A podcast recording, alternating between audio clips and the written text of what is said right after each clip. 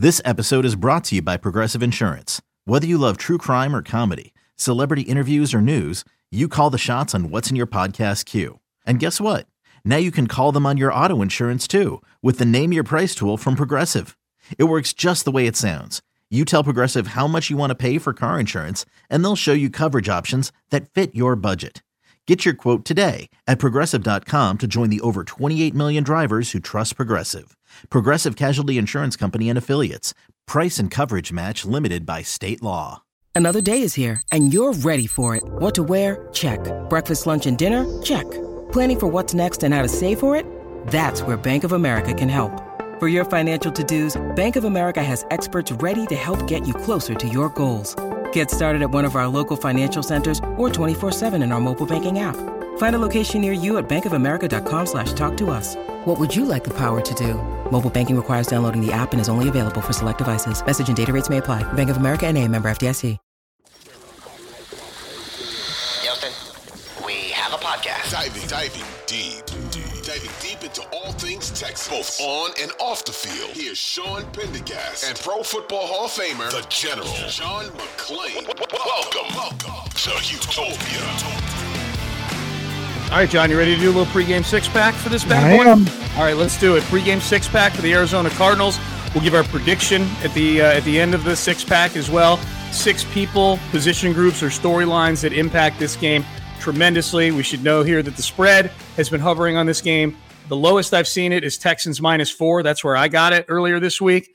Today, this morning, it was Texans minus four and a half. It got up to five. So that's where we are right now. The Texans are hovering as about a four or five point favorite. I would imagine Kyler Murray's presence in this game has a lot to do with that. If this was a Clayton Tune situation, I'm guessing the Texans are over a touchdown favorite at home against the Cardinals, but they've got their franchise quarterback back for this game. So, John, with that uh, laid out, you are up first, my friend.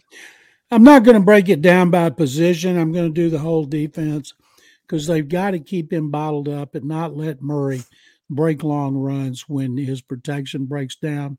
And Jonathan Greenard and Will Anderson Jr. statistically are the best set of ends at setting the edge. And I can't remember if that's next gen stats or pro football focus. And they're going to have to be really disciplined about Murray. And I would guess they might have somebody spying on him. Yeah. Maybe Jalen Pitre. I don't know. Pitre's coming off a bad game in which he missed too many tackles, but they're going to have a special plan for Kyler Murray as they should. And they run the ball pretty well even before he was back.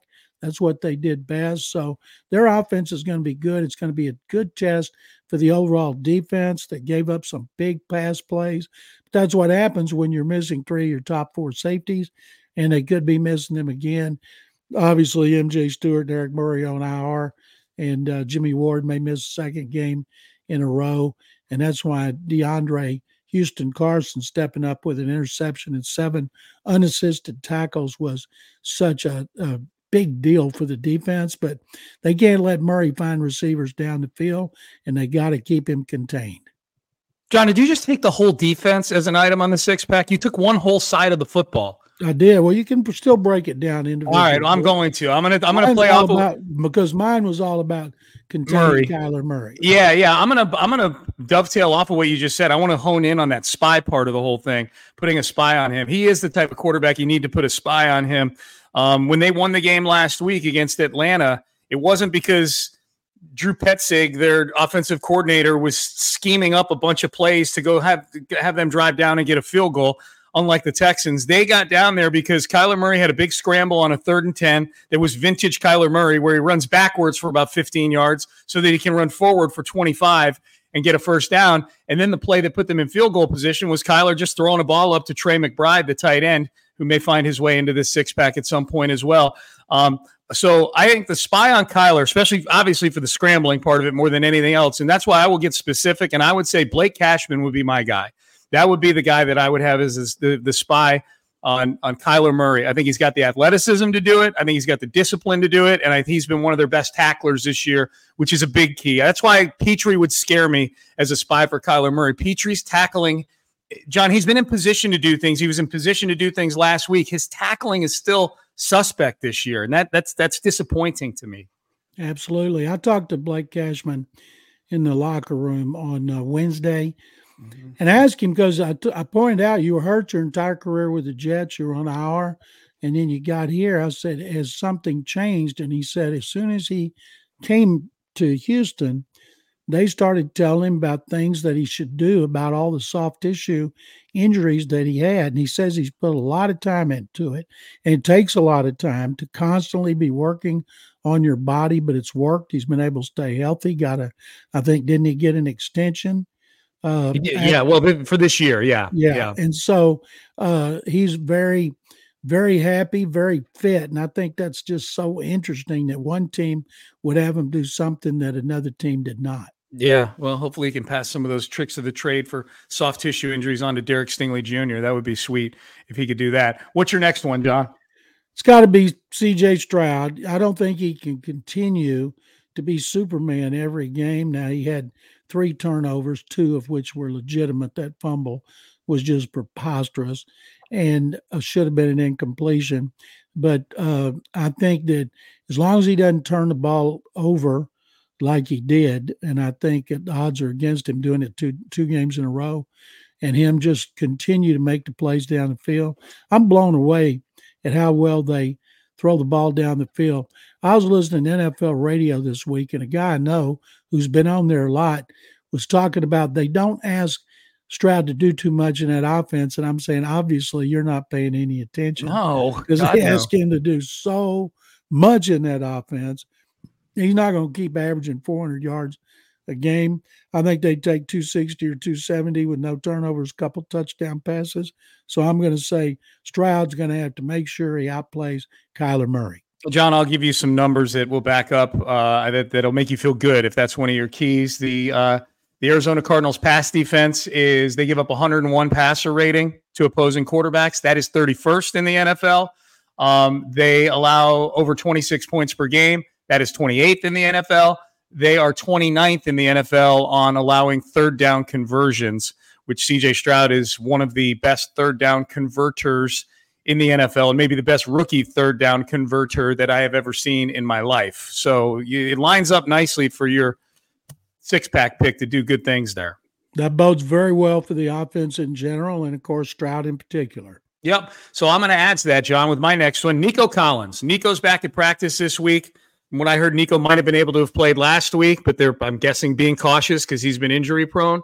Um, but he's back at practice. He's going to play on Sunday. John, he's got to have watched these last couple weeks, both the game he played in against Tampa Bay and the one he watched from the sidelines against Cincinnati, and said to himself, I want in on this party, man. We had a 470 yard passing performance against Tampa Bay, and then three guys get 100 yards in that game, and I wasn't one of them. And then he's sitting and he's watching. He's watching Noah Brown get a buck 72. Noah Brown, of all people, getting a buck 72, and Tank Dell piecing the Bengals defense, and you know Dalton Schultz is getting things done again with 71 yards receiving.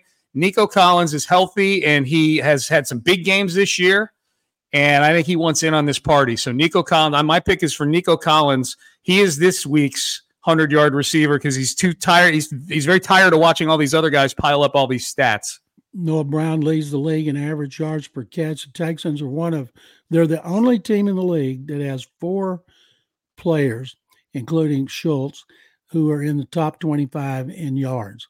Man. And number one is Collins, number two is Dell, three is Brown, four is Schultz. Mm-hmm. Those guys, think about where we thought they were wide receiver wise to start the season. Now Collins and Brown outside, both big, both block like crazy. Tank Dell moving around from the slot, swapping with Noah Brown, putting Brown in the slot, and then with Dalton Schultz catching and blocking his butt off. Yeah. That receiver group, coached by Ben McDaniels, has done a tremendous job. I still see a lot of people, John, like, what's up with John Metchie? How come John Metchie isn't getting on the field? And my feeling on that is two things. One, to your point, you look, you just named off a bunch of guys and, and add Robert Woods in there too, who's, you know, back healthy again. It's weird to say, but it's hard for Metchie to get on the field right now because these guys are playing so well in front of him.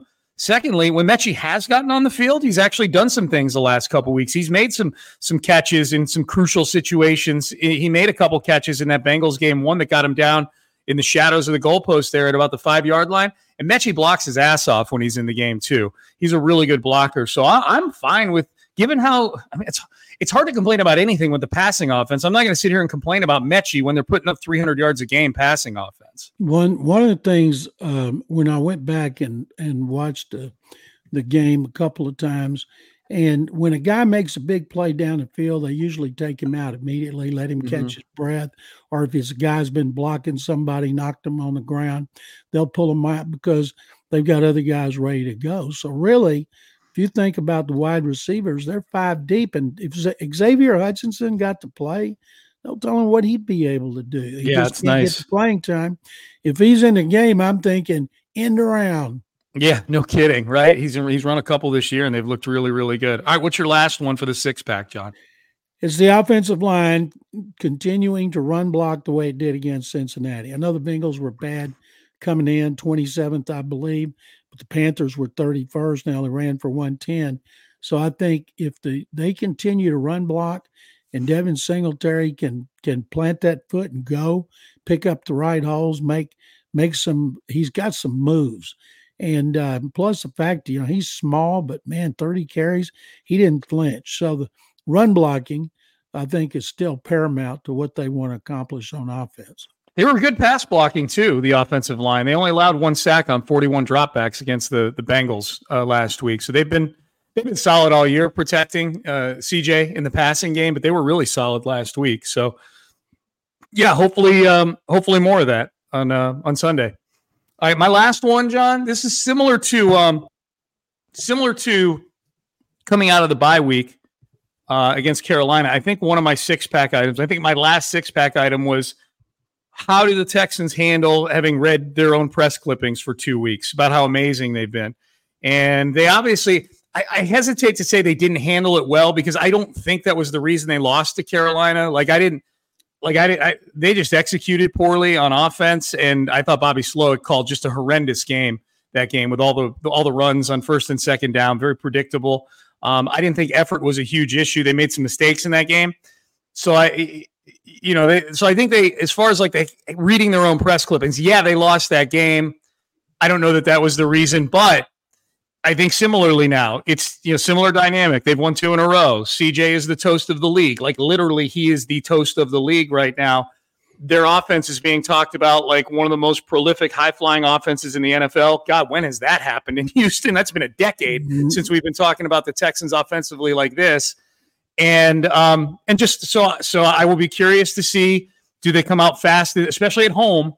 Do they come out fast in this game? What what does this look like? What's the start of this game look like? Do they let Arizona hang around in this game? I know the spread's only four and a half, five, so it's not a big, big spread, but the Texans are clearly the more talented football team.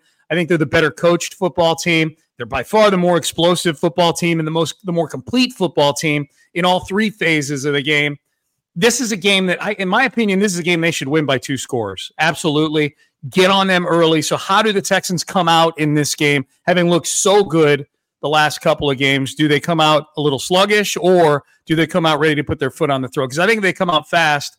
I don't think they're going to let Arizona hang around very long in this game. well, if Sunday. they do come out sluggish, Sean, I think what we're going to see is the crowd will uh, have an effect on this game, uh, exhorting them uh, if that happens. But I would think the adrenaline will be flowing because there should be a good crowd. Yeah. And uh, I don't think for a minute every seat's going to be filled because they never are. But right. the if they win this game, that Jacksonville game ought to be the actual most most fans they've had in the stands. But I think the crowd, just like in the last game when they had the great comeback against Tampa, they were uh, proud, loud and proud, and they they could have an effect on the game.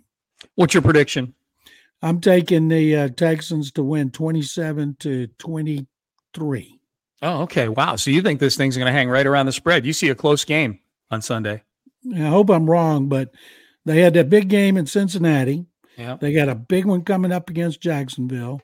So we'll see how they handle the success and if they if they're looking ahead. Well, to be clear, I hope you're right. Like I'll take a 27-23 win. Um, if I were betting on the game, which I did, um, I got it at minus four. I don't know that I'd root for your final score. A push is better than a loss, I would say. But if I had minus four and a half, I'll tell you right now, I would hate it if they finished 27 23 for sure. But I'll take a win. I'll take a dub. I'm going to go 31 20 in this game. I think the Texans win by two scores. I think they win by double digits. And I don't think they let Arizona really put a scare into them on Sunday. So, um, so John and I both have the Texans winning this game. I've got them winning and covering fairly handily in this game.